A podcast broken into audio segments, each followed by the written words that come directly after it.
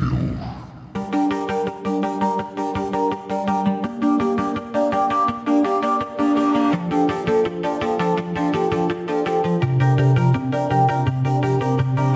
Hallo und willkommen zu einer neuen Episode des Drachentöter Podcasts. Ich bin Mike und heute rede ich gemeinsam mit Arvin über Reenactment, Anime und ihr Buch Seelenfluch. Die Links dazu findet ihr wie immer in den Shownotes der Episode. Und los geht's. Heute darf ich die Arwen bei mir begrüßen. Hallo? Wir reden ja heute über ein sehr, sehr interessantes Thema, nämlich über Seelenfluch. Aber bevor wir dazu kommen, würden wir gerne ein bisschen was über die erfahren. Gut, also ich bin die Arvin, bin 33 Jahre jung. Ich komme aus dem Müllviertel, bin dort alleinerziehend mit meinen zwei Jungs, sehr aufgeweckt und turbulent.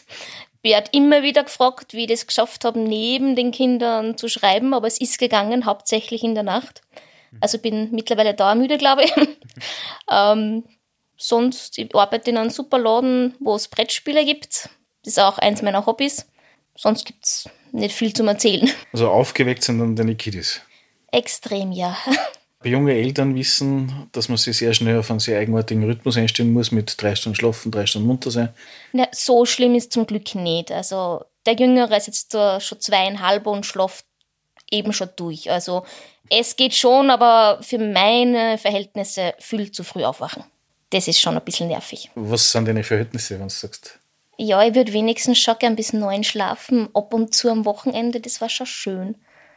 Aber länger als sieben ist schon die große Ausnahme. Was hast du neben dem Schreiben sonst noch für Interessen? Und neben den Kindern natürlich. Gut, mit Kindern lässt sich natürlich sehr viel nicht so gut umsetzen, als wie ohne. Aber was hast du da für Interessensgebiete oder, oder Hobbys, die du ausgeübt hast oder hattest oder wirst? Also ein Hobby habe ich eh schon erwähnt, das ist Brettspiele spielen. Es kommt natürlich, wie du schon gesagt hast, durch die Kinder alles sehr kurz, eben auch weil alleinerziehend und da hat man nicht so viel Zeit und ich kann jetzt auch nicht so schnell wohin fahren einmal. Ähm, aber Brettspiele spielen, ich bin in zwei Spielerunden, wo man sich halt ab und zu wenigstens treffen und dann spielen. Sonst habe ich nur das Hobby Mittelalter wie ein Eggment. Das ist auch mit einem Großteil von einer Brettspielerunde, wo wir das gemeinsam machen. Das macht auch Spaß, richtig, und nimmt da sehr viel Zeit in Anspruch. Außer dank Corona die letzten Jahre halt nicht, weil es überhaupt kein Fest gegeben hat, aber okay. aber ja, das ist halt dann der Hammer. Man macht die Kleider selber, Nadelbinden, man arbeitet mit Leder und das nimmt halt daheim dann auch sehr viel Zeit in Anspruch. Also wenn ich das jetzt vergleiche, also uh, Reenactment mit Cosplay, dann ist ja eigentlich so der Hintergrund, aus meiner Sicht als Außenstehender, ziemlich dasselbe. Ich mache mir mein Kostüm selber und ziehe das an und renne damit umeinander. Na, da ist schon der große Fehler, du sagst Kostüm. Das hören wir nicht gerne.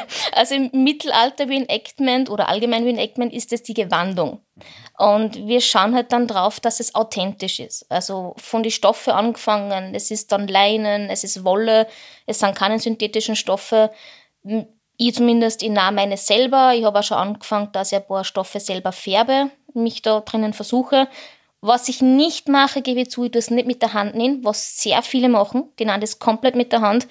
Da fehlt mir einfach die Zeit und die verbringe ich dann ehrlich lieber anders, muss ich zugeben. Mhm. Aber, und Cosplay ist halt auch sehr viel Fantasy dabei. Und sind die Labwaffen, wie es gibt, die typischen, die ja, glaube ich, so ein Schaumstoff sind, ja, ja das ist dann schon der Unterschied. Also Reenactment stellen wir grundsätzlich mittelalterlich vor. Das heißt, wenn du dann sagst, okay, du willst dann halt als Bauernmarkt dich äh, gewandten, dann wird das wirklich alles aus deiner Hand produziert, was du am Körper hast. Ausgenommen natürlich so Sachen wie in dem Fall eine Sehhilfe, wie eine Brille oder was.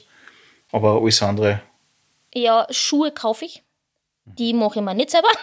Das wäre dann doch ein bisschen zu kompliziert für mich, aber vom Gewand weg, ja. Mhm. Also ist was sichtbar ist, auf alle Fälle. Genau, ja, auf alle Fälle. Man kann man auch kaufen, ist aber zum einen, wenn es authentisch ist, sehr teuer. Und wenn es preislich in Ordnung ist, einfach nicht authentisch, beziehungsweise hat es dann jeder dritte Besucher auf so einem Mittelaltermarkt an und uninteressant. Wie schaut es dann mit, äh, weil du vorher gesagt hast, die Schaumstoffoffen beim Cosplay, wie schaut es da bei, beim Reenactment aus mit äh, Waffen? Ja, es gibt, also beim Reenactment sind normal echte Waffen, nicht scharf, sie sind stumpf. Bei den Schwertern? Genau, bei den Schwertern, ja. Ähm, es gibt ja auch noch den den Schwertkampf Mittelalterlichen. Das ist ja mittlerweile eine anerkannte Sportart, wo es in Linz eben einen Verein gibt und die kämpfen halt dann auch wirklich. Mhm. Also die haben auch komplett gerüstet, da gibt es Behurt, da gibt es ähm, Zweikämpfe.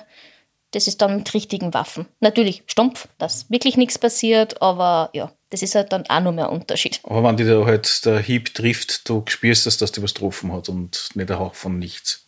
Ja, also von Berichten, ich selber war noch in keiner Rüstung drinnen und habe mich schlagen lassen. Hab's auch nicht vor, aber ja, man spürt's. Mhm. Also vermutlich eher so in Richtung wie der Fechtkampf, nur halt kriegt man halt den Schlag halt dann eher mit. Ja, den kriegt man auf alle Fälle mit, ja. Ja, Reenactment ist, ist ein sehr spannendes Thema. Und ähm, wo geht man dann hin oder wo kann man die dann, die Gewandeten dann antreffen primär?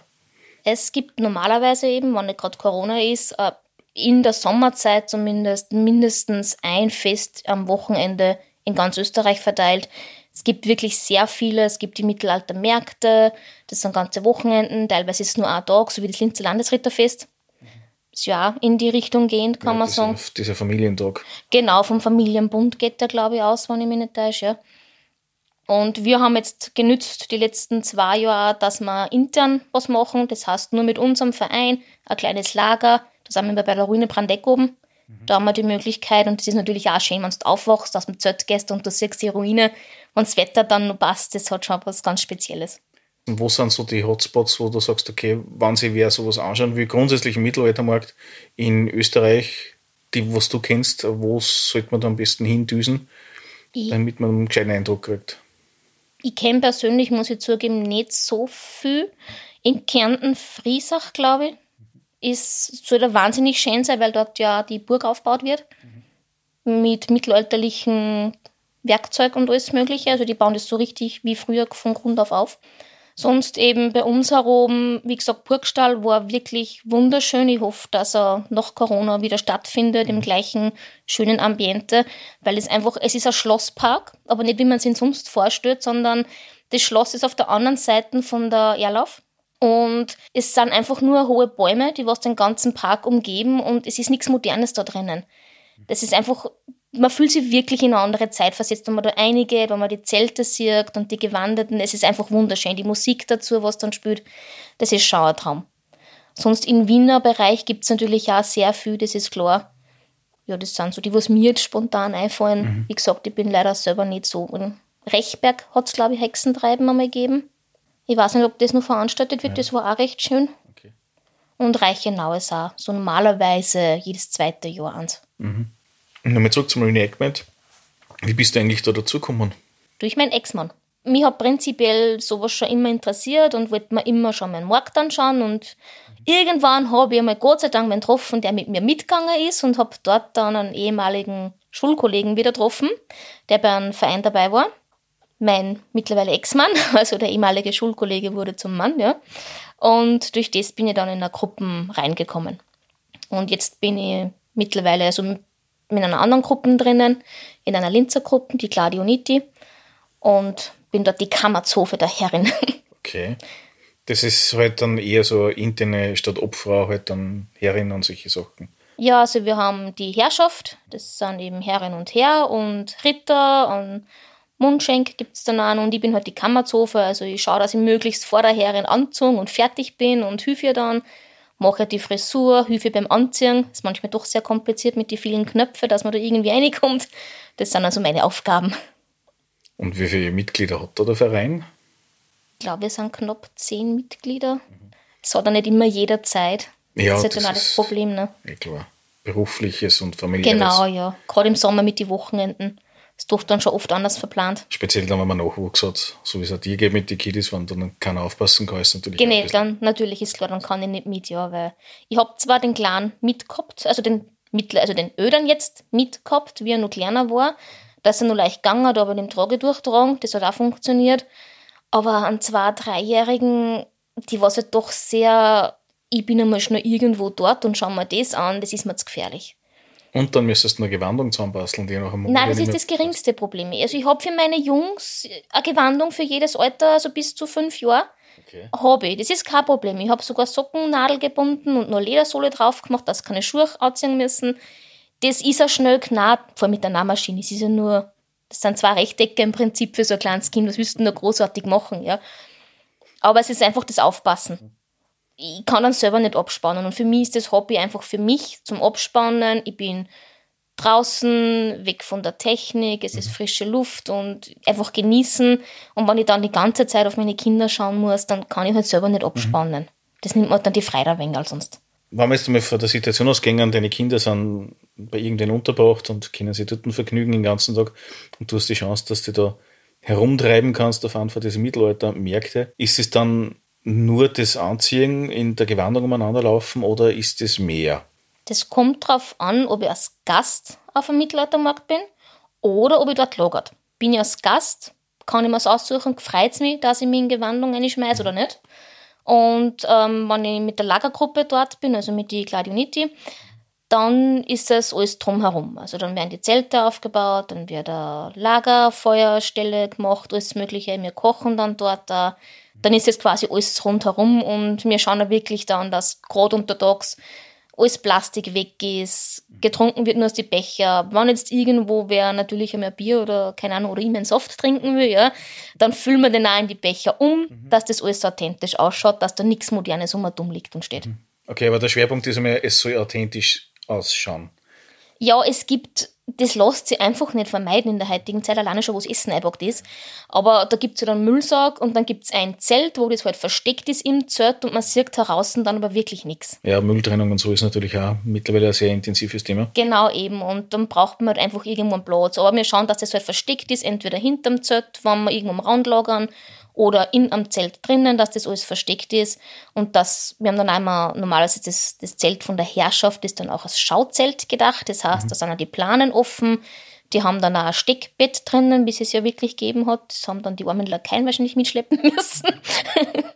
und das wird halt dann, äh, dass man sieht, wie es wirklich in so einem Zelt dann ausschauen hat mhm. können. Also so wie wenn man halt in so ein mittelalterliches Museum geht und jetzt sieht, wie die Zimmer aufbereitet genau. gewesen sind. Nur halt bei uns ist es halt belebt dann auch noch zusätzlich. Und äh, wenn sie es dann belebt, hat sie es dann in der Rolle drinnen, so wie in einem Schauspiel oder wie im Rollenspiel, oder ist es eher, ihr seid da und, und, und, und agiert so, aber was die man den Ja, ich, ich weiß, was du meinst. Es ist beides. Mhm. Ähm, wir sind schon in der Rolle, also ich bin sehr wohl, wenn jetzt meine Herrin was braucht, gebe ich es ihr. Ich schaue, dass ihr Essen hat.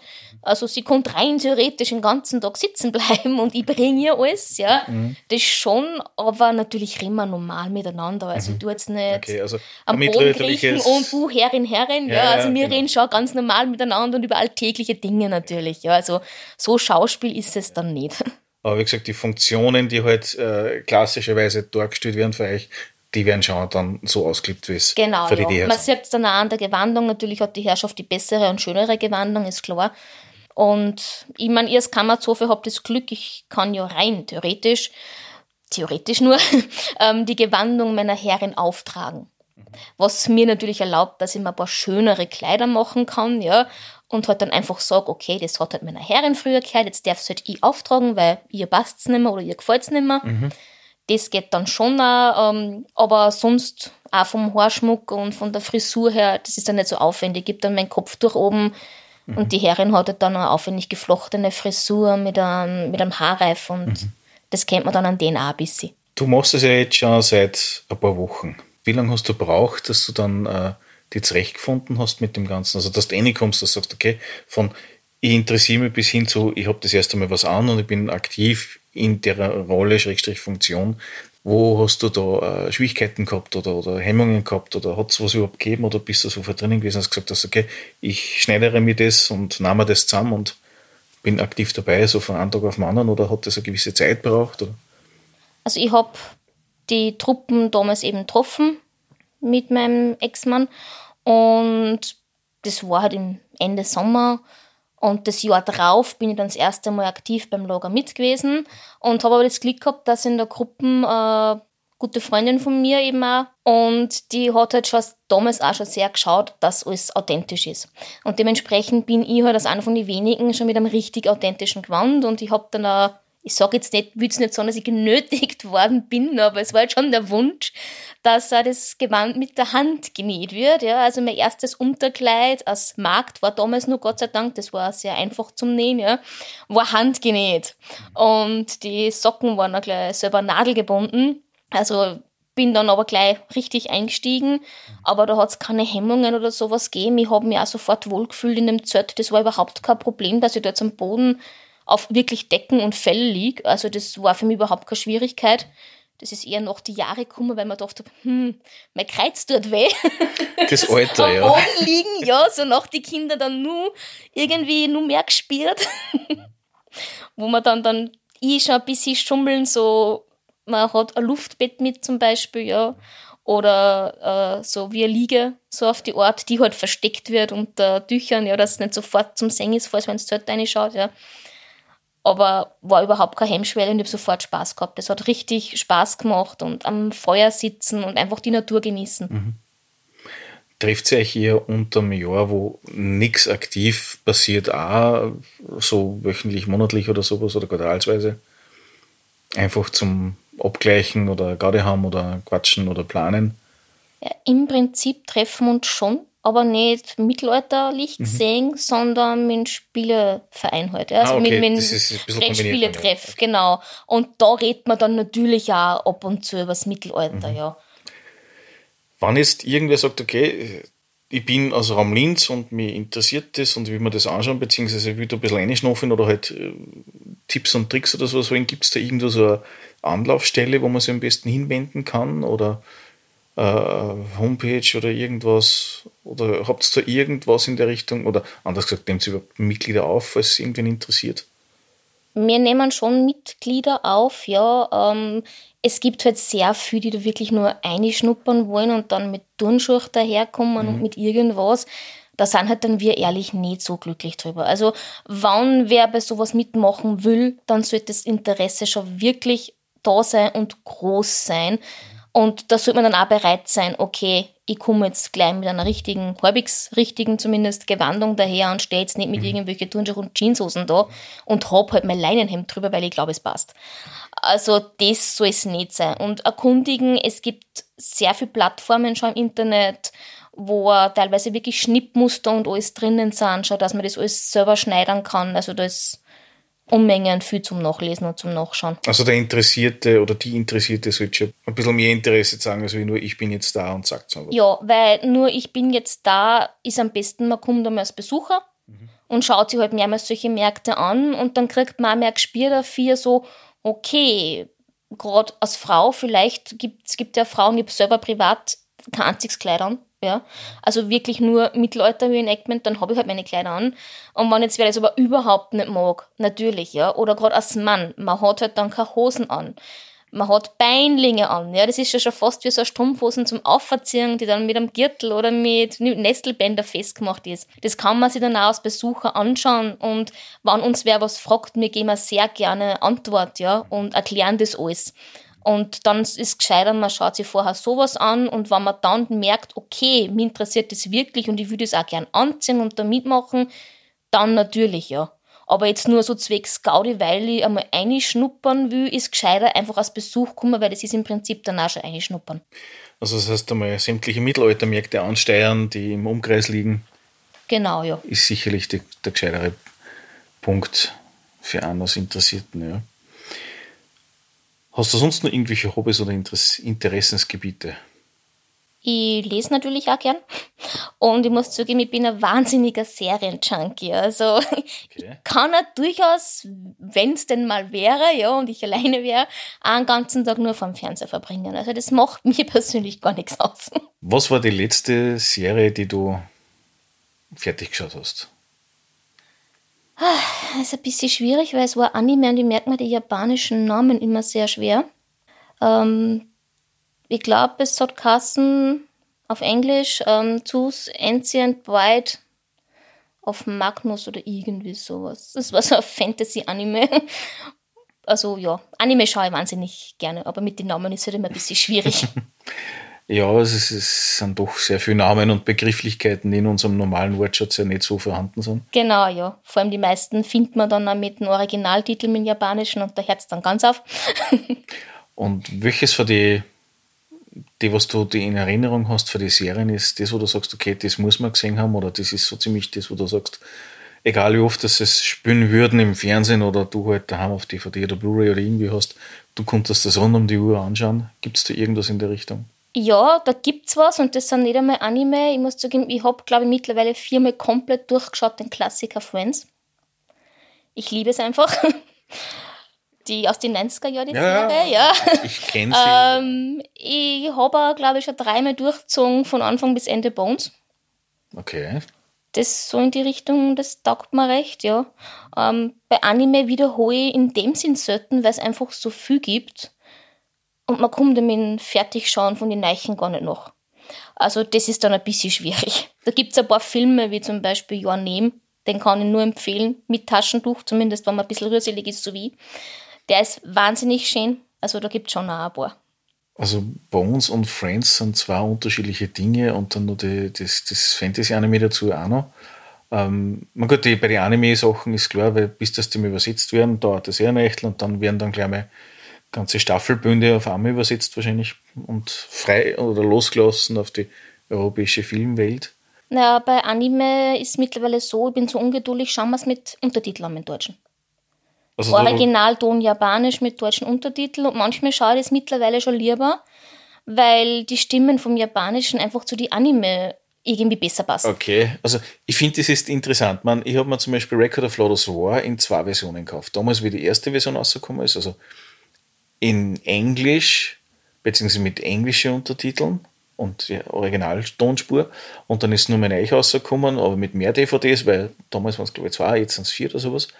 Äh, ein bisschen bis, na, ich glaube, das erste war Japanisch und englische Untertitel und jetzt haben sie es mit englischer Tonspur oder was dazu braucht.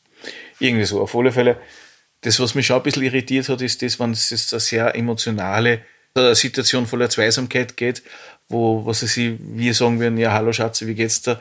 Und es wird auf Japanisch so, hallo, ich dann finde ich das schon etwas spannend. Ah, oder wenn es nur um Einkaufslisten geht, so nach dem Motto, zwei Milch, zwei Äpfel oder was und er speibt sich da halber Zehn ins Milch, ist, ist ein bisschen spannend, ja. drei lieber die Tonspur an oder leiser. Man, da wünsche ich mir eher im Sinne von, dass ich sage, okay, ich konnte die Sprechstimme an dran oder leiser dran, weil die Hintergrundmusik ist oft sehr gut und stimmig die Atmosphäre, die da geschaffen wird. Aber es wird für mich ein bisschen verdammt, wenn ich dann die sehr aggressiven Stimmen habe dazu.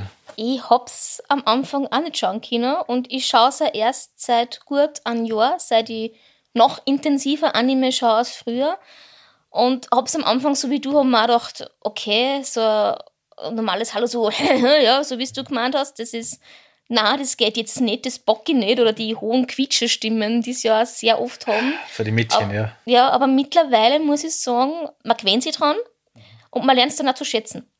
Weil das ja in Japan ist ja das Synchronisieren von so Zeichentrickfilmen, nennen wir es jetzt einfach einmal so, wie es bei uns jetzt wäre, ja, ist ja da extrem gehypt und ganz was anderes. Also die Synchronsprecher dort sind ja richtige Stars, mhm. während die bei uns ja teilweise oder meistens ja richtig untergängen, muss man sagen gerade in die, ja, wenn es jetzt einmal ein Film ist, wie jetzt der, der große Disney-Film oder keine Ahnung was, ja, dann sind es berühmte Schauspieler und Darsteller, aber jetzt so von einem 0815-Film weiß fast kein Mensch, wer der Synchronsprecher ist.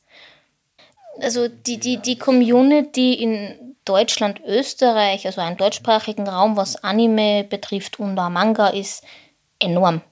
Richtig, richtig extrem groß. Also das merkt man erst, wenn man selber anfängt, dass man eben die Filme schaut und dann vielleicht einmal der ein oder anderen Gruppen irgendwo auf Social Media beitritt. Es ist echt wahnsinnig, wie das gehypt wird und wie die teilweise die, so da werden Fotos eingestellt von den anderen Hobbyräumen, nennen wir es einmal so, ja.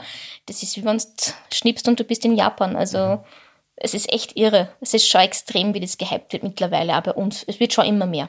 Was grundsätzlich ja interessant ist, ist ja noch was anderes. In Japan hast du da, wenn wir jetzt bei den die Animes und Mangas sind, für mich als Außenstehender, die Figuren sind ja alle ziemlich gleich gezeichnet. Also großes Gesicht, kleiner Körper, bei den Verkindlichungen die Figuren sind eigentlich alle relativ ähnlich oder gleich. Unterscheiden sie sich meistens nur mit der Haarfarbe aber, oder mit der Augenfarbe. Aber grundsätzlich ist eigentlich ziemlich ähnlich bei, bei Füso. Also wenn du das dann Film anschaust oder Serie oder was anschaust. Und auf der anderen Seite hast du dieses sehr stark äh, übersexualisierte, äh, mädchenhafte, also Mädels, die zwölf Jahre alt sein sollten, Rundungen haben, also wie eigentlich ein junge Erwachsene mit 17, 18, 19 oder so herkriegt wie 20-Jährige und äh, verhalten wie Zweijährige. Ist das generell oder ist das nur das, was man sowas in meinem Vorher als Außenstehender halt mitkriegt? Es ist sehr oft, aber es ist nicht generell. Also es gibt da äh, verschiedene Kategorien von Manga und Anime und es gibt dann eben die, wo sie sich eher um Teenager dreht, so um die 15 Jahre. Da sind wir dann auch wirklich sehr oft bei dem, was du gerade beschreibst, ja, die was dann auch jünger ausschauen, aber eben an Körperbau haben von einer älteren Frau, gerade bei den Mädels eben ist das gerade sehr oft, ja. Und es gibt dann aber auch durchaus Serien und Filme, die jetzt auch überhaupt nicht für Kinder gedacht sind. Also es gibt auch Horror-Anime, Action, Thriller, also alles Mögliche, wo dann auch erwachsene Figuren dargestellt sind und gezeichnet sind und da merkt man dann schon einen Unterschied. Also die schauen dann auch wirklich erwachsen aus, da kennt man dann auch den Altersunterschied besser, da sind dann auch Falten einzeichnet, da sind graue Haare, also da kennt man es dann schon, ja. Aber so bin ich schon bei dir, es ist also was man so von außen auch vor allem mitkriegt, ist das typische niedliche Mädchen mit große, klubschige Kulleraugen, riesen Vorbau und Schuluniform natürlich darf nicht fehlen. Ne? Also das ist schon ganz, so der Klassiker, knapp. den man sieht, ja. Und ganz, ganz knapp, weil man konnte ja gerade noch das Höschen nicht erkennen sonst. Genau, Höschenblitzer muss natürlich sein, ja. ja. Äh, weil du sagst, dass das nicht erkennbar ist, wo die Zielgruppe eigentlich Erwachsene sein sollten. Nur weil Zeichentrick ja. draufsteht, heißt es nicht automatisch, dass es für Kinder ist. Das ist deutsche Fernsehen ist ein bisschen anders offensichtlich, aber ja. Ja, das stimmt. Nein, aber es ist wirklich, es gibt sehr viel für Erwachsene, wo ich sage, okay, nein, das würde jetzt meinem Kind nie im Leben anschauen lassen. Also wirklich nicht, wenn es noch nicht erwachsen ist. ja. Äh, gibt es da irgendwie eine Richtung, wo du sagst, okay, das ist das, was du dir mehr anschaust? Also mehr die Horrorgeschichten, mehr die Fantasy-Sachen, mehr die Science-Fiction-Sachen, mehr die klassischen äh, Liebes-Teenage-Drama-Geschichten? Also ich bin da ehrlich ziemlich durchgemischt. Was ich am weniger mag, muss ich zugeben, ist Science Fiction. So, wenn es ums Weltall geht und andere Planeten und so, das interessiert mich eher weniger. Ähm, für zwischendurch schauen wir gern so die Slice of Life hassen die. Da geht es halt so um Alltagslebensgeschichten. Mhm. Sowas schaue ich mir gern an. Ich schaue mir auch gern Horror mit Fantasy gemischt an. Da gibt es auch ein paar gute Serien und auch Filme aber da bin ich quer durch die Bank gemischt. Also, was ich jetzt aber auch zugebe, was ich mir nicht mehr vorstellen konnte, dass ich mir anschaue, ist zum Beispiel sowas wie Digimon. Das war einfach in meiner Kindheit in den 90er Jahren, das war mir jetzt mittlerweile zu langweilig. Es gibt aber genug Erwachsene, die schauen das noch. Du hast ja dann irgendwann mal angefangen zum Schreiben, beziehungsweise äh, oder schon länger geschrieben? Ähm, also ich habe in meiner Jugend angefangen zum Schreiben, aber nur so seitenweise. Also nicht einmal richtig Geschichten, sondern eher Gedanken in Gedichtform in die Richtung, ja. Und das hat aufgehört dann so mit um die 20 um und ich habe in meiner Jugend die Idee tatsächlich schon gehabt für das Buch, das ich jetzt ausgebracht habe. Das ist ja dann alles einmal ewig lang auf Eis gelegt worden, bis vor zwei Jahren eine sehr gute Freundin von mir gemeint hat, hey, es ist doch eigentlich schon drum. Weil ich habe dann so in Buchseiten schon 90 Seiten gehabt und sie hat gemeint, das ist ja drum, willst du nicht weiterschreiben. Ich dachte, naja, im Prinzip schaust das nur mal an, lest nur mal ein. Hat mir natürlich selber nicht mehr so gefallen vom Schreibstil her, der verändert sich natürlich auch im Laufe der Jahre und mit Erwachsenwerden, ist auch klar, ja. Hab den Grundkern von der Geschichte lassen, aber wirklich nur im Grundkern und hab halt dann nur mal komplett von vorn angefangen, hab dann vor zwei Jahren das erste Kapitel geschrieben war dann wieder faul und habe es dann wieder mal ganz lang liegen lassen bis letztes Jahr im Juni. Und letztes Jahr im Juni habe ich dann so richtig angefangen, weil man wirklich gedacht habe, na, ich beweise mir das jetzt selber, wirklich mir selber. Ich schaffe das, ich kann das und ich bringe das jetzt fertig bis zum Ende und ich bringe das außer das Buch. Das beweise ich mir jetzt einfach. Ja, ich habe es geschafft. Das heißt, das war die erste große Geschichte, die du dann geschrieben hast, die erste vollentwickelte Geschichte und der erste Abschluss von einer Geschichte, die du gehabt hast. Genau, ja. seit der Schule, man wäre jetzt nicht für irgendwelche Aufsätze, die man in der Schule Ja, ja, nein, nein, ist klar. Nein. Aber auch, also da ist auch zwischendurch keine Kurzgeschichte entstanden oder sowas, also gar nichts. Das war das allererste von Anfang bis Ende und ja. Und diese, äh, nehmen wir es einmal Fetzen, die du vorher geschrieben gehabt hast, äh, waren, ja, ich nenne das immer Fetzen, weil Ja. das ist ja eher so, eben wie du gesagt hast, so Gedankenmitschriften Genau, ja. oder Gedankenfetzen oder Ideen vielleicht oder Szenen einer eventuellen Geschichte, die man halt dann einfach so niederschreibt oder mitschreibt. So was ähnliches habe ich ja dann auch Mhm. eine Zeit lang gemacht, beziehungsweise mache ich hin und wieder immer noch aus Ideen für Abenteuer oder sowas beim Rollenspiel. Ähm, hast du die dann grundsätzlich immer gesammelt oder einfach niedergeschrieben, damit du das niedergeschrieben hast? Oder hast das du schon irgendwie äh, vorsortiert gehabt, unabhängig von der Geschichte ist? Das, man schreibt, du hast ja sicherlich auch ähm, nied, Dinge niedergeschrieben gehabt, die du nicht für diese Geschichte, in dem Sinn halt dann für Seelenfluch halt dann äh, die erdacht hast, du dann auch irgendwie notiert, oder? Also die, die Sachen, die ich für die Geschichte für Seelenfluch gehabt habe, die sind separat gesammelt worden. Also da hat es auch einen Ordner gegeben damals schon. Ähm, das andere war alles nicht zusammenhängend. Also das waren wirklich nur, okay, ich habe jetzt den Gedanken und ich schreibe jetzt ein, zwei Seiten über das und habe dann schon eine Mappen, wo das mit meinen Zeichnungen dazugekommen ist, aber jetzt nicht irgendwie geordnet oder sonst irgendwas. Die haben auch so in sich keinen Zusammenhang gehabt untereinander. Mit deinen Zeichnungen, was kann man sich unter deine Zeichnungen vorstellen? Ich habe früher bisschen gezeichnet. Nicht viel. Ähm, Manga natürlich auch, ist eh klar. Man muss ja versuchen, wenn man schon schaut. Ja. Bin jetzt nicht gerade die große Künstlerin, aber habe eine Zeit lang recht gern gezeichnet. Mhm, Also nicht gemalt mit Öl oder so, sondern äh, Bleistiftzeichnung Ja, wahrscheinlich. mit Öl habe ich eins daheim, an, an Wolfskopf, ja, mit, mit Vollmond und typisch nachtblauer Himmel im Hintergrund. Ja, das habe ich schon mit Öl einmal probiert, einfach, dass man es einmal gemacht hat. Aber es war einfach so statt ein Unterricht. Also so eine Findungsphase halt. Ja, genau, ja. So kann man sagen, das ist gut beschrieben, genau, ja. Ja, das war bei mir dann nahe mit zur Verarbeitung vom Alltag einfach auch. Das war so abschalten, weil ich ehrlich nicht wirklich Interesse an der Schule gehabt. Also nach die Normalvolksschule Hauptschule bin ich in die Handelsschule gekommen und die hat mich nicht wirklich interessiert. Und da ich halt die Stunden da drinnen absitzen kann, irgendwie ist halt dann so nicht mehr ein bisschen aufpassen, dann auch sowas entstanden.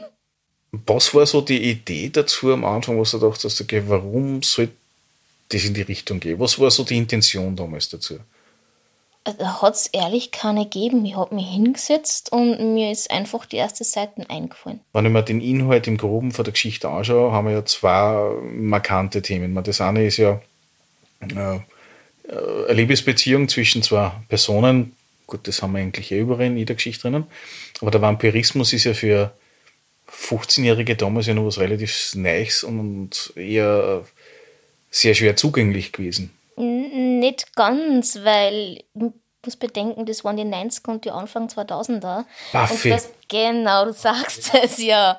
Es hat angefangen mit Buffy, das war natürlich voll der Hype damals. Da ist es mit Vampir Sophia gekommen. Und dann ist in die Anime-Schiene umgegangen, ähm, Helsing. Und das sind nur 13 Episoden der Anime, aber der hat mich einfach auch so fasziniert. Und durch das habe ich halt dann ja, die Vampire lieben gelernt, sozusagen. Hast du sonst irgendwie schon äh, Romane in die Richtung gelesen gehabt? Sei es so Klassiker wie Bram Stoker oder gibt es irgendwas anderes in der Richtung? Ja, ich habe die Chroniken der Vampire gelesen von der Anne Weiss. Okay, wer nicht. Wo äh, verfilmt worden ist Interview mit einem Vampir und danach dann die Königin der Verdammten, ist ein bisschen weniger bekannt. Aber es ist einer meiner Lieblingsschriftstellerinnen und natürlich durch das kommt man natürlich dann auch sehr in die Vampirwelt rein. Wenn man jetzt nur die Filme kennt, wie kann man sich die Bücher dazu vorstellen? Sind die umfangreicher, so Um einiges. um einiges, okay. Also es werden einfach die einzelnen Charaktere genauer beschrieben, wie sie sind vom Verhalten her, wo es herkommen, die Entstehung von den Vampire. Ich meine, es sind im Prinzip sind 13 Bände insgesamt. Im ersten Film, also Interview mit einem Vampir, wären ja nur, ich glaube, ist wirklich nur der erste Band da. Also ihr erster Band von der Vampirchronik ist verfilmt worden und bei Königin der Verdammten sind zwei Bücher ein bisschen zusammengemischt.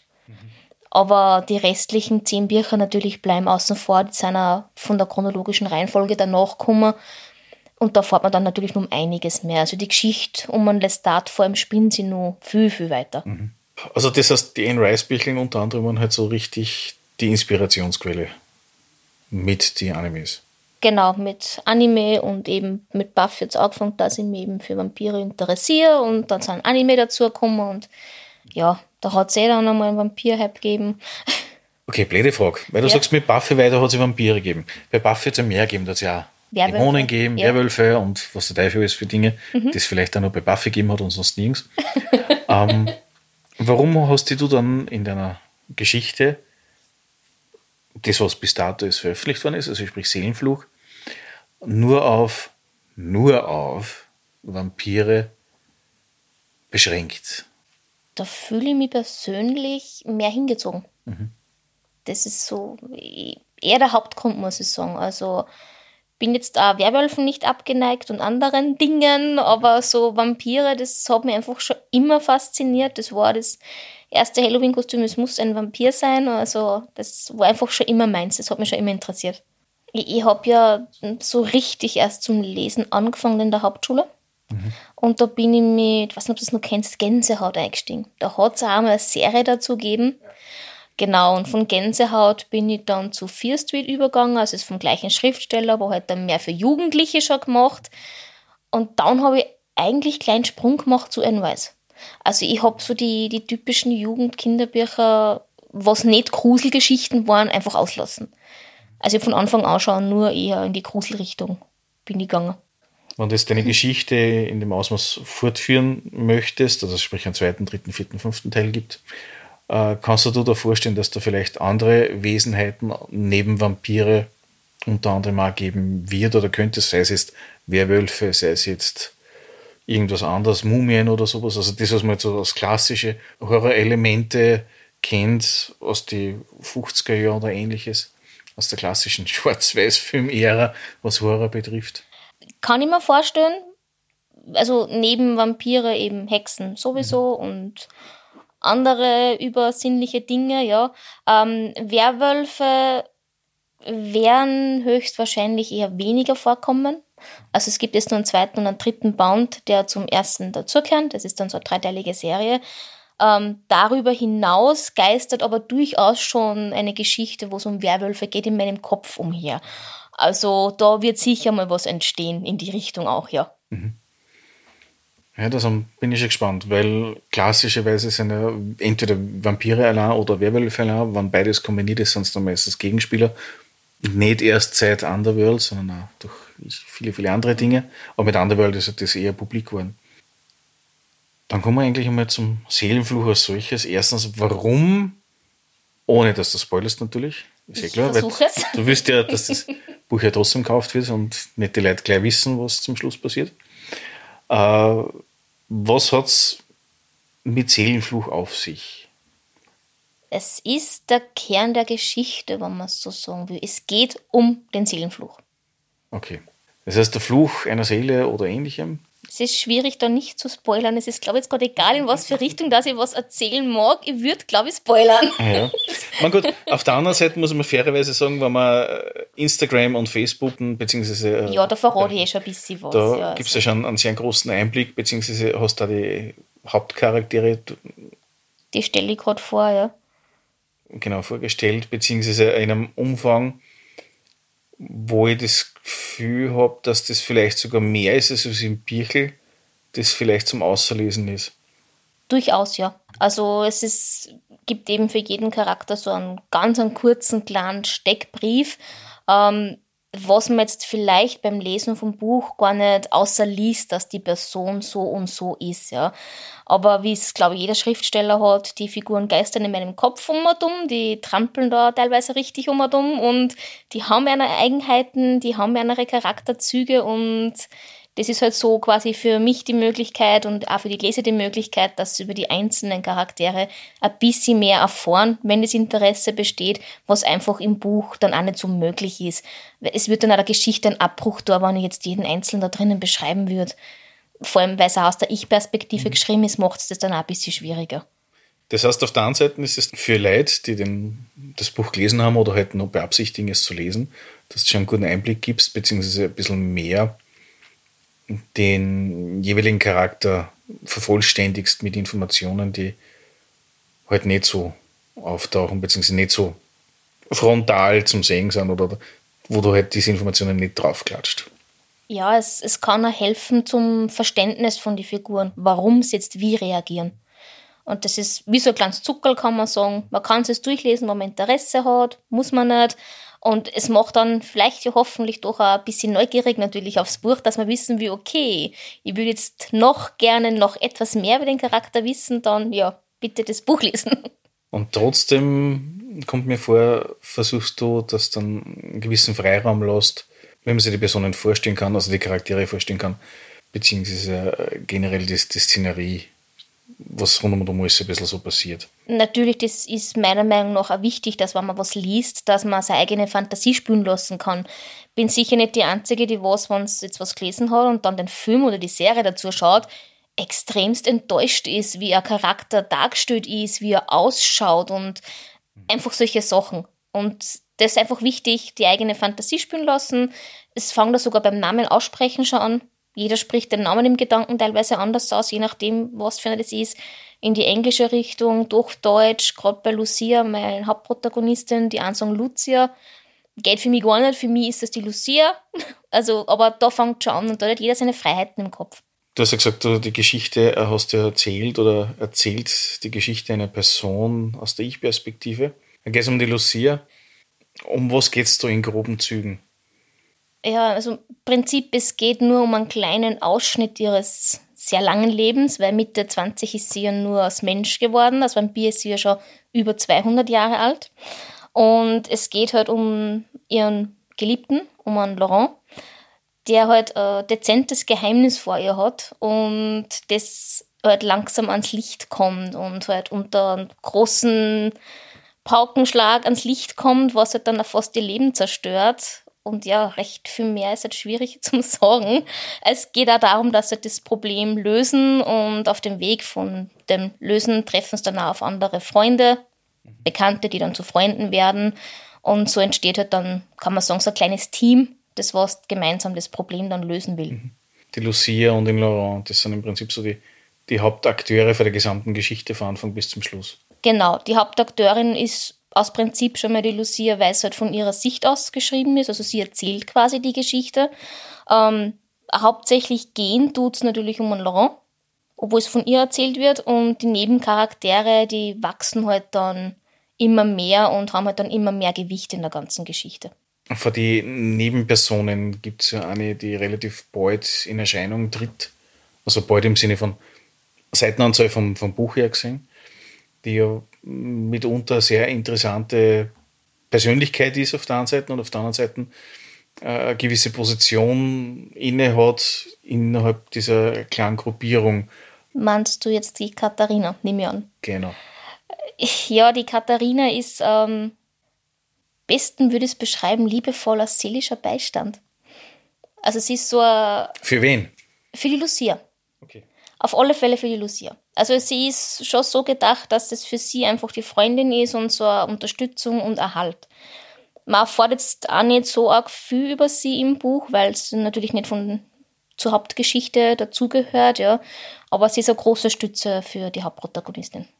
Von, von der Konzeption her, wie du sie äh, dir überlegt hast, äh, die Lucia, also die Beziehung zwischen Lucia und Laurent und, und Katharina, war das schon von Anfang an so, dass du sagst, okay, du willst diese diese Dreifaltigkeit haben in, der Richtung, dass du sagst, okay, die Lucia ist die, was die Geschichte erzählt, der Laurent ist ihr Gefährte oder Lebensgefährte mhm. so gesehen und die Katharina ist, oder ist jetzt die Frage, heißt es Catherine oder Katharina? Weil eigentlich spielt sie ja in England. Nein, ich spielt nicht in England. Okay. Es, Im Prinzip, es kann in England spielen, es kann in Deutschland spielen, es ist offen. Okay. Es wird bei mir nirgends erwähnt. Sie machen zwar mal Reise zu einem Ort, der erwähnt Aber innerhalb wird. Europas. Es ist innerhalb Europas auf alle Fälle, ja. Also man kann es aussprechen, wie es an selber mehr gefällt. Mhm. Das ist dann wirklich frei gelassen, wie es an selber mehr im Sinn kommt. Mhm. Aber die Gruppierung so gesehen war für die Chance, dass du sagst, okay, du willst jetzt die Lucia als Hauptperson haben, dann halt den Lebensgefährten und halt äh, die Katharina als beste Freundin oder, oder, mhm. oder Flucht vor anderen Dingen, falls es irgendwas zu besprechen gibt, was man nur unter Mädels reden kann oder so. Ja, das war in der Urfassung, waren die drei schon so beisammen. Also das war von vornherein für mich, dass da muss es nur einen dritten geben, der was auch von der Art her anders ist und trotzdem so eine leichte Nebenrolle, aber auch irgendwie was Wichtiges beiträgt. Also das hat es in der Urfassung schon gegeben, die was vor Jahren entstanden ist. Die Nutzung von modernen Kommunikationsmitteln. Mhm. In, in welchem Zeitraum stößt du vor, dass die Geschichte ungefähr spielt? Reden wir jetzt für die 80er, für die 90er, für die 2000er, 2010er.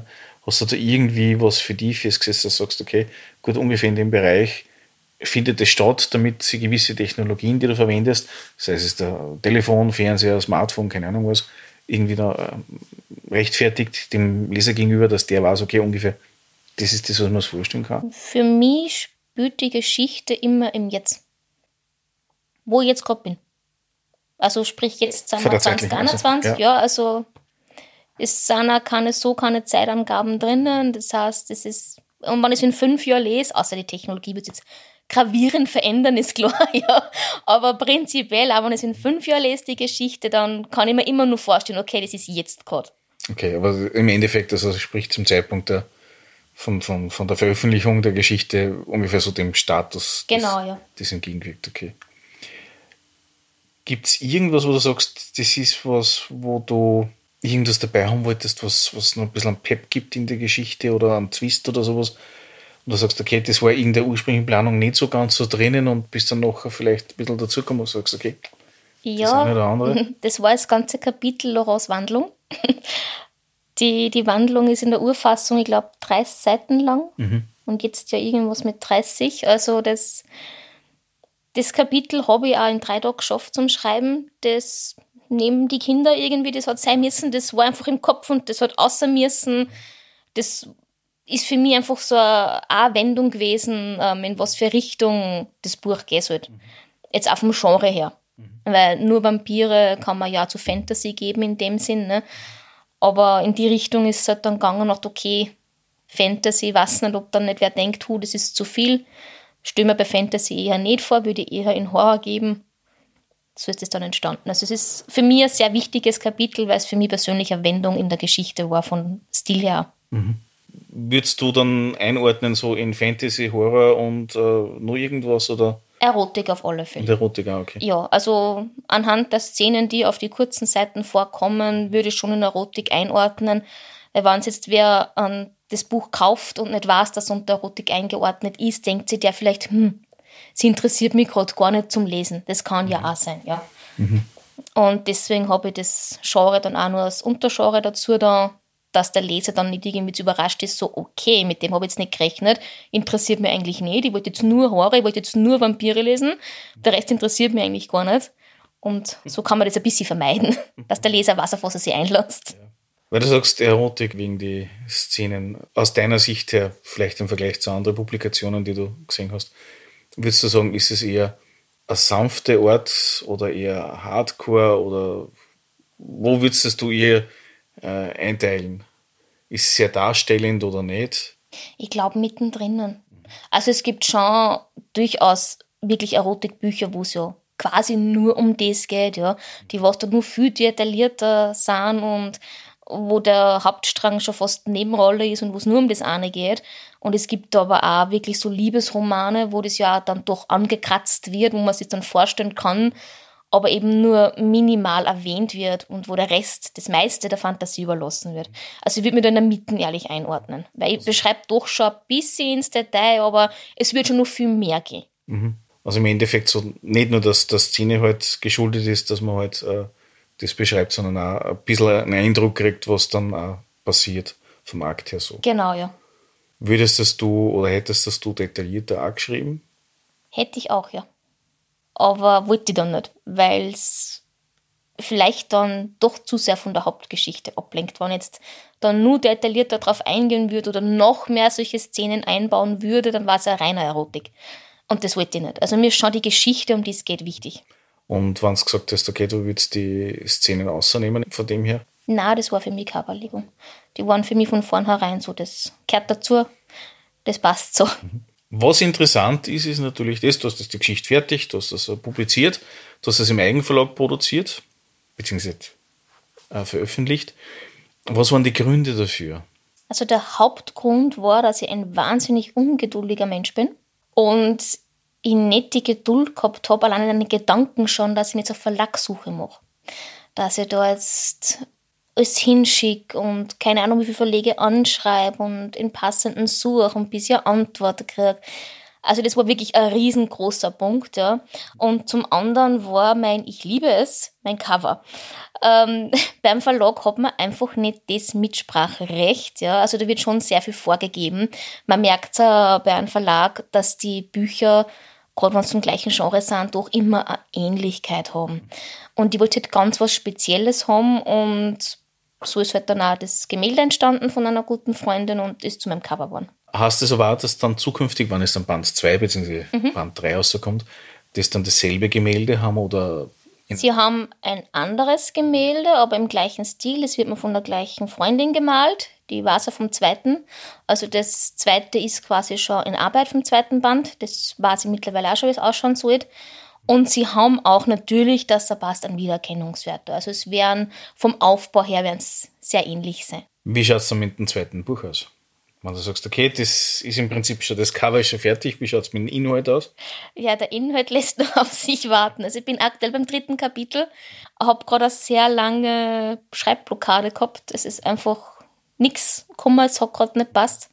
Aber ich kann beruhigen, für die, die neugierig sind auf den zweiten, die Schreibblockade ist überwunden. Also ich schreibe wieder, aber so geplant ist es dann nächstes Jahr, so zur gleichen Zeit circa, wie jetzt das erste rauskommen. Also ich würde es gerne in so einen Jahresabstand rausbringen. Das klingt ja sehr gut. Das heißt, du weißt nicht nur, um was gehen wird und wie es weitergehen wird, sondern du weißt da, dass es schon weitergeht. Und du hast dazu. Ja, es steht der zweite und dritte Band so im Kopf sozusagen, grob zumindest schon geschrieben. Ja, das, das heißt, du bist eher planender Schreiber und weniger, wo führt mich der Weg hin? Also das ist schon ein gewisses Grundkonzept, wie es Ende sein soll, damit du weißt, okay, wie du von A nach B kommst und so weiter. Das Grundkonzept habe ich ja. Ähm, heißt natürlich nicht, dass ich mich nicht inspirieren lasse und dann gar einmal was umschreibe oder so. Also der, der Epilog vom ersten Band ist zum Beispiel einfach dadurch entstanden, dass im letzten Winter der erste Schnee gefallen ist. Es hat Schnee angefangen und ich habe die letzten zwei Seiten im Kopf gehabt und habe auch den Epilog dann schon weit vor Ende des ganzen Buches stehen gehabt. Und da ist er so stehen geblieben bis jetzt. War das für dich schwierig, dass du das Buch im Eigenverlag produzierst, beziehungsweise hast du da irgendwo Punkte gehabt oder Situationen gehabt, wo du dachtest, okay, das ist jetzt äh, umständlich oder unlogisch oder hätte ich das vorher gewusst, war es vielleicht geschickter gewesen? Gibt es da irgendwas in der Richtung? Na, es war für mich alles stimmig und hat alles passt. Ähm, was bei mir den Hauptgrund gehabt hat, dass eine Freundin von mir auch Schriftstellerin ist, wenn ich Werbung machen darf, Natascha Voleta, ja, die hat jetzt dort zwei ähm, Fantasy-Bücher rausgebracht, da kommt das dritte noch und ein Liebesroman und der zweite wird dieses Jahr noch veröffentlicht. Ähm, und die hat es auch über den Self-Publishing gemacht und hat mich dann natürlich sehr unterstützt und beraten und wenn ich Fragen gehabt habe, bin ich zu ihr gegangen und sie hat mir dann das alles beantworten können. Von dem her war das für mich sehr leicht. So jetzt ganz alleine wahrscheinlich war ich sicher mal von einer Mauer gestanden, so okay. Weil es gibt ja nicht nur den einen, es gibt ja mehrere Anbieter. Wo geht man hin? Wo macht man es am besten? Ja, also ohne die Unterstützung war das sicher nicht so leicht über die Bühne gerannt, wie es jetzt gelaufen ist. Mhm. Und veröffentlicht hast du jetzt äh, wie und wo? Also wie kann man jetzt dein Buch beziehen? Also das Buch ist jetzt rausgekommen über BOD, Books on Demand. Das ist eine deutsche Firma. Die haben einen eigenen Buchshop, also man kann es dort online bestellen. Ähm, man kriegt es auch beim Thalia online.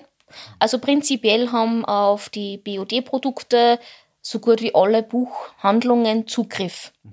Es steht jetzt leider nicht im Regal, das ist natürlich der Wunsch eines Autors, irgendwann schaffe ich es vielleicht, ja.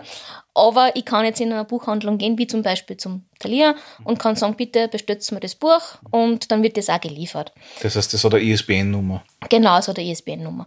Ähm, das E-Book, als E-Book gibt es natürlich auch. Das E-Book habe ich über Amazon rausgebracht. Ähm, aus dem Grund, weil es da die Kindle Unlimited-Version gibt, was halt doch sehr viel nützen. Und das dann auch natürlich verlockend ist, wenn ich das Buch jetzt gratis führen Leser gratis ausleihen kann, ja. Und das habe ich dann über das ausgebracht. Das heißt, da bleibt dann ganz wenig für irgendwas für einmal durchlesen hängen bei dir. Ja, schon ähm, bei die Unlimited pro gelesener Seite. Wird mhm, bezahlt. Okay. Also da kriege ich schon noch was. Es ist ja nur für einen Leser gerade. Also ja. gratis, er zahlt, ich glaube, 99 Cent im Monat. Äh, irgend so, ja. Genau, das ist ja ein Angebot von Amazon und nicht von mir direkt. Und insofern kriege ich schon noch was. Also mir bleibt schon ein bisschen was. Natürlich ist es nicht viel, weil das E-Book kostet jetzt auch gerade nur 3,99. Das mhm. kostet jetzt auch nicht die Welt. Ne? Aber ein bisschen was bleibt dann, dann schon, ja. Ja, sehr klar. Also ich habe selber auch ein Kindle, wo ich früher immer gesagt habe, nein, das kommt mir nicht ins Haus, weil ich bin einer von den Menschen, die so das erste Mal ein Buch schnüffeln, wenn sie es in der Hand haben. Ja, das ist. Ich habe immer durchgeblättert und dran gerochen. Aber es hat schon sehr praktische Vorteile. Also ich muss sagen, ich lese mehr mit Kindle, weil es auch fürs Auge angenehmer ist. Und das war mit den Kindern gerade so, wenn das Baby ist und man ist am Stillen, halt dann nur einen dicken Schinken in der Hand. In Kindle landet man sich gegen das Glas und druckt weiter. Kommen wir nochmal zurück zu den Büchern. Ähm, das heißt, man kann es eigentlich überall kaufen in jeder Buchhandlung. Aufgrund der ISBN-Nummer ist es überall verfügbar. Genau, ja. Das heißt, du brauchst eigentlich selber nicht darum kümmern, dass äh, irgendwie was verkauft wird, keinen eigenen E-Shop-Store oder irgendwas anderes, weil du nutzt Plattformen, die es schon gibt und das ist ein großer Vorteil. Genau. Ich freue mich natürlich auch, wenn jetzt wer bei mir privat dann bestellt und ihr Widmung einschreiben darf. Ja, also ich habe letzte Woche zwar nach Wien geschickt und eins nach Steyr, da freue ich mich natürlich auch, ja. Und es gibt dann auch eine Widmung von mir mit meiner Unterschrift. Vielleicht ist es ja dann mal was wert. Man weiß ja nicht, man, man darf hoffen. Also da freue ich mich dann schon auch, ja. Du machst, wie wir schon geredet haben, äh, auf äh, Instagram bzw. auf deiner Facebook-Page noch diverse Hintergrundinformationen, mitunter über die Charakterentwicklung. Hast du da auch vor, dass du dann begleitend ein bisschen zum Zwarer, also zum Fortsetzungsband dann auch hin und wieder so Dinge fallen lässt, also Szenerien, wie du das da jetzt da hast mit, äh, mit den Fotos, die du gemacht hast? Ist auf alle Fälle in Planung. Ich meine, jetzt wird natürlich immer der erste Band fertig durchgenommen. Ja, also es gibt jetzt dann noch nach der Katharina, da gibt es ja mhm. heute dann noch einen, einen Schnipsel. Ähm, es gibt dann nur zwei Charaktere und dann mal schauen, was noch zum Preisgeben gibt, ohne dass ich zu viel spoiler. Ja, man will nicht alles verraten, sonst ist ja die Geschichte umsonst zum Lesen. Ähm, und dann aber durchaus ist in Planung, dass dann schon leicht ins zweite reingefüllt wird. Also so alleine schon zum Neugierig machen und paar so häppchenweise vielleicht ein bisschen was bekannt geben. Hast du irgendwo sowas wie Leseprobe? Man, gut, E-Book 3.1 braucht man nicht reden, aber grundsätzlich hast du da irgendwas vor in der Richtung, dass du da selbst was rausliest aus dem Buch oder was, wo man es anhören kann? Oder gibst du irgendwo eine Lesung oder anders gesagt, kann man die irgendwo treffen und, und in die Richtung?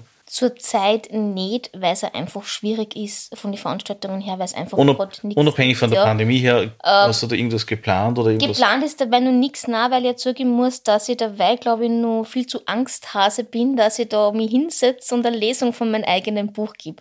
Also das kann ich mir dabei nur unter Zittern und Gestammel vorstellen. da vielleicht einmal vorher üben vor Freunden und dann kann ich mir das vielleicht einmal vorstellen, dass ich sowas mache, ja. Ähm, Leseprobe prinzipiell gibt es beim Thalia, BOD, Amazon auch. Also das Aha, okay, Buch ist automatisch die ersten paar Seiten, ich glaube, es ist sogar über ein Kapitel, wenn ich mich nicht täusche, kann man da schon einlesen. Ich hätte gedacht, das musst du selber. Nein, das ist automatisch machen. Ah, okay. Ja, das ist super. Also, wenn man schon einschnuppern will, gerade um einen Schreibstil und die Schnipsel, die was ich bei Insta und Facebook poste, zu wenig sind, der Anfang quasi der Geschichte ist schon zu lesen. Mhm nachdem du das Buch ja nicht einsprechen möchtest. äh, anders gesagt, das heißt, die Wahrscheinlichkeit, dass es ein Hörbuch geben wird davon, ist momentan eher in weiter Ferne, oder? Ist in weiter Ferne und da wäre gar nicht in Planung, weil ich glaube nicht, dass es selber einlesen wird. Mhm. Ich habe für eine Freundin einmal die ersten paar Seiten eingelesen. Sie war begeistert, aber da waren auch nur zwei Charaktere und mit jedem Charakter, der mehr kommt, ist es natürlich auch schwieriger, dass man die unterscheidet und das muss man können. Mhm. Und da war natürlich ein, ein, richtiger Sprecher, der es beruflich macht, natürlich besser und das liegt aber dabei noch in weiter Ferne eher. Dann sage ich, lest das Büchel, beziehungsweise schaut sich das an, dass sich eine Leseprobe organisiert auf BOD, Amazon und so weiter. Und ich gehe mir davon aus, dass wenn die irgendwie auf Facebook anschreibt, beziehungsweise äh, über Insta anschreibt oder was, dass du da sicherlich fragende Antwort stehen wirst über dein Buch, beziehungsweise über diverse Fortschritte, was Teil 2 dann betreffen wird. Natürlich. Alles, was natürlich nicht spoilernd ist, gebe ich sehr gern Antwort und Rede, ja. Das ist ganz logisch. Dann sage ich danke und tschüss. Hm, ich sage auch danke für die Möglichkeit, Mike, dass ich da sein habe dürfen und tschüss. Und schon ist die Episode wieder zu Ende. Ich hoffe, sie hat euch gefallen. Hinterlasst doch einen Kommentar unter www.drachentöter.at, iTunes, Facebook, YouTube oder via E-Mail unter podcast.drachentöter.at. Bis zum nächsten Mal, euer Drachentöter Mike.